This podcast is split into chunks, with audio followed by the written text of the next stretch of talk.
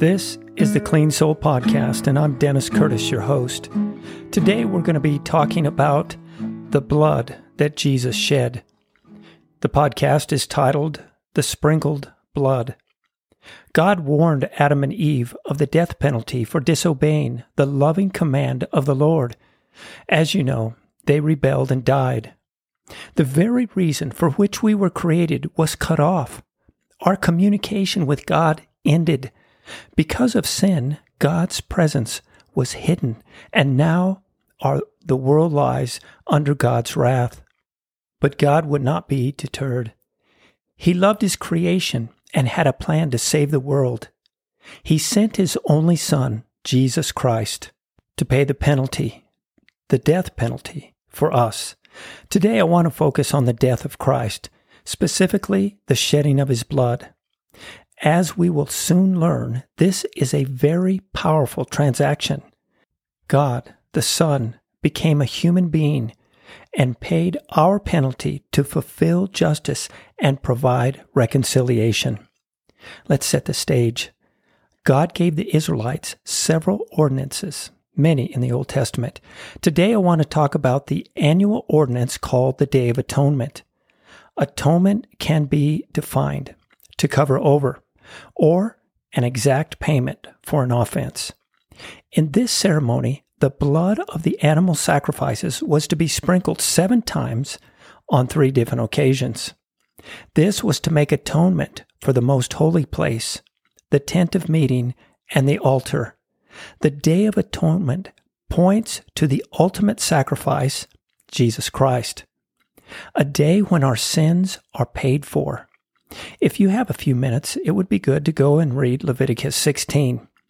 It's loaded with meaning and symbolism looking forward to the Christ. We learn from Leviticus 17:14 that life is in the blood, and in Hebrews 9:22 that without the shedding of blood there is no forgiveness.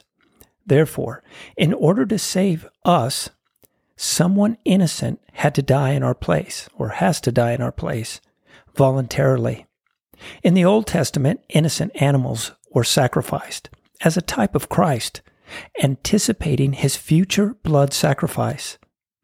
Because animals are used, salvation was unattainable.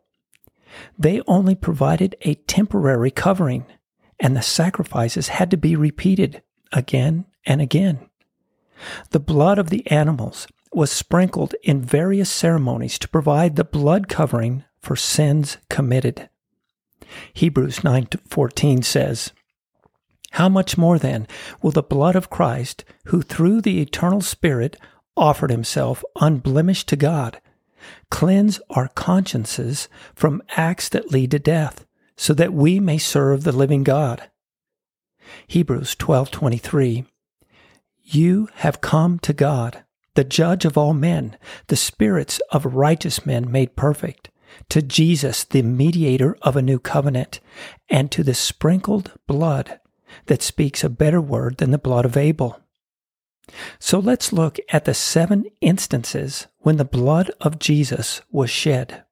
Number one, Luke 22 42. And being in anguish, he prayed more earnestly, and his sweat was like drops of blood falling to the ground.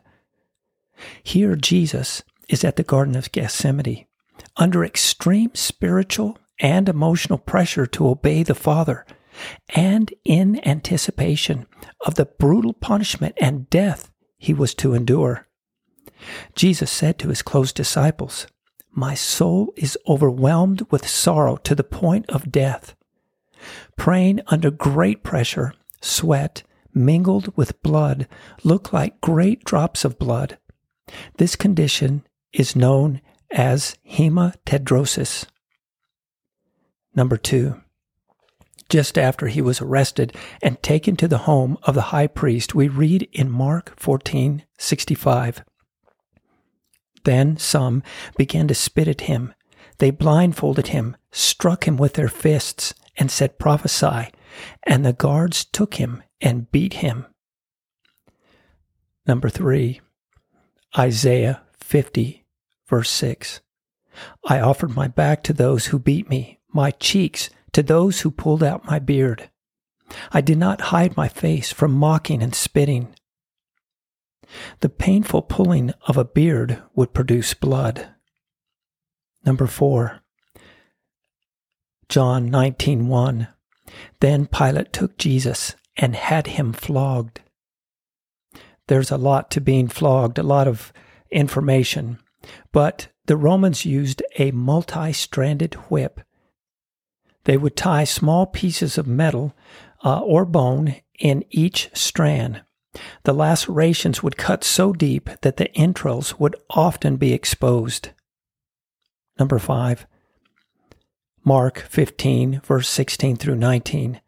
The soldiers led Jesus away to the place, to the palace, that is the Praetorium, and called together the whole company of guards. They put a purple robe on him, then twisted together a crown of thorns and set it on him. And they began to call out to him, Hail, King of the Jews! Again and again they struck him on the head with a staff and spit on him. Number six, the nailing of Jesus' hands and his feet to the wood of the cross. And number seven, after Jesus died, in order to ensure his death, the soldiers pierced his abdomen. Due to the crucifixion, much blood and water poured out. The life of Jesus was handed over to sinful men dominated by Satan and his hordes. His blood was poured out to provide salvation for rebellious people locked out of a relationship with our Creator. By faith, those who believe this good news receive the gift of right relationship with God. Through grace and this sacrifice, I want to list seven different effects gifted to believers. Number 1, Hebrews 9:12. He did not enter by means of the blood of goats and calves, but he entered the most holy place once for all by his own blood, thus obtaining eternal redemption. We have been brought back for eternal relationship with God, forever to be with him, receiving life from his very presence. Number 2, Hebrews 9:14. How much more then will the blood of Christ, who through the eternal Spirit offered himself unblemished to God, cleanse our consciences from acts that lead to death, so that we may be serving the living God. Our conscience is cleansed, and we now have an open door to serve God. Number three, Matthew 26 18, Jesus is speaking. This is my blood of the covenant, which is poured out for many for the forgiveness of sins. Number four, Romans 5 9. Since we have been justified by his blood, how much more shall we be saved from God's wrath through him? Justified means just as if we had never sinned. Our record of sin has been completely covered, abolished by his blood.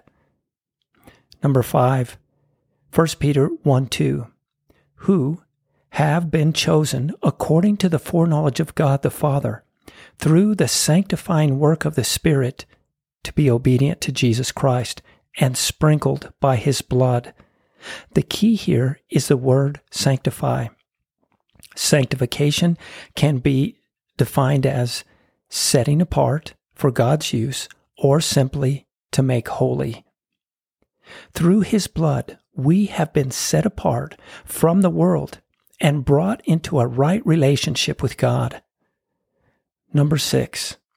1 Peter 2:24. He himself bore our sins in his body on the tree, that we might die to sins and live for righteousness. By his wounds you have been healed. And the last one that I want to talk about is Hebrews 12:24. To Jesus, the mediator of a new covenant, and to the sprinkled blood that speaks a better word than the blood of Abel. You may have remembered when God spoke to Cain about killing his brother Abel, the Lord said that Abel's blood was crying out. This cry was probably for justice, maybe vengeance. God's blood, Jesus' blood, was given to save, and that blood continues to intercede for our salvation. Let's do a quick review of this powerful, multifaceted transaction. Jesus shed his blood on seven occasions during his suffering and crucifixion. His blood has provided for us, by faith, eternal redemption, a cleansed conscience, forgiveness of sin, justification. So, justification, a relationship with God just as if we had never sinned. Sanctification. We are set apart from the world and sin for a relationship and obedience to God. Healing. We have been given healing, body, soul, and spirit. And interceding. Jesus is interceding for us. Powerful, gracious, and merciful salvation. Jesus took our place and gave us his place of right standing with God. This is grace. This is mercy. Rejoice with me. We are living under a wonderful covenant through the blood sacrifice of Jesus Christ. This has been the Clean Soul Podcast with Dennis Curtis. If you have questions or comments, visit me at thecleansoul.org.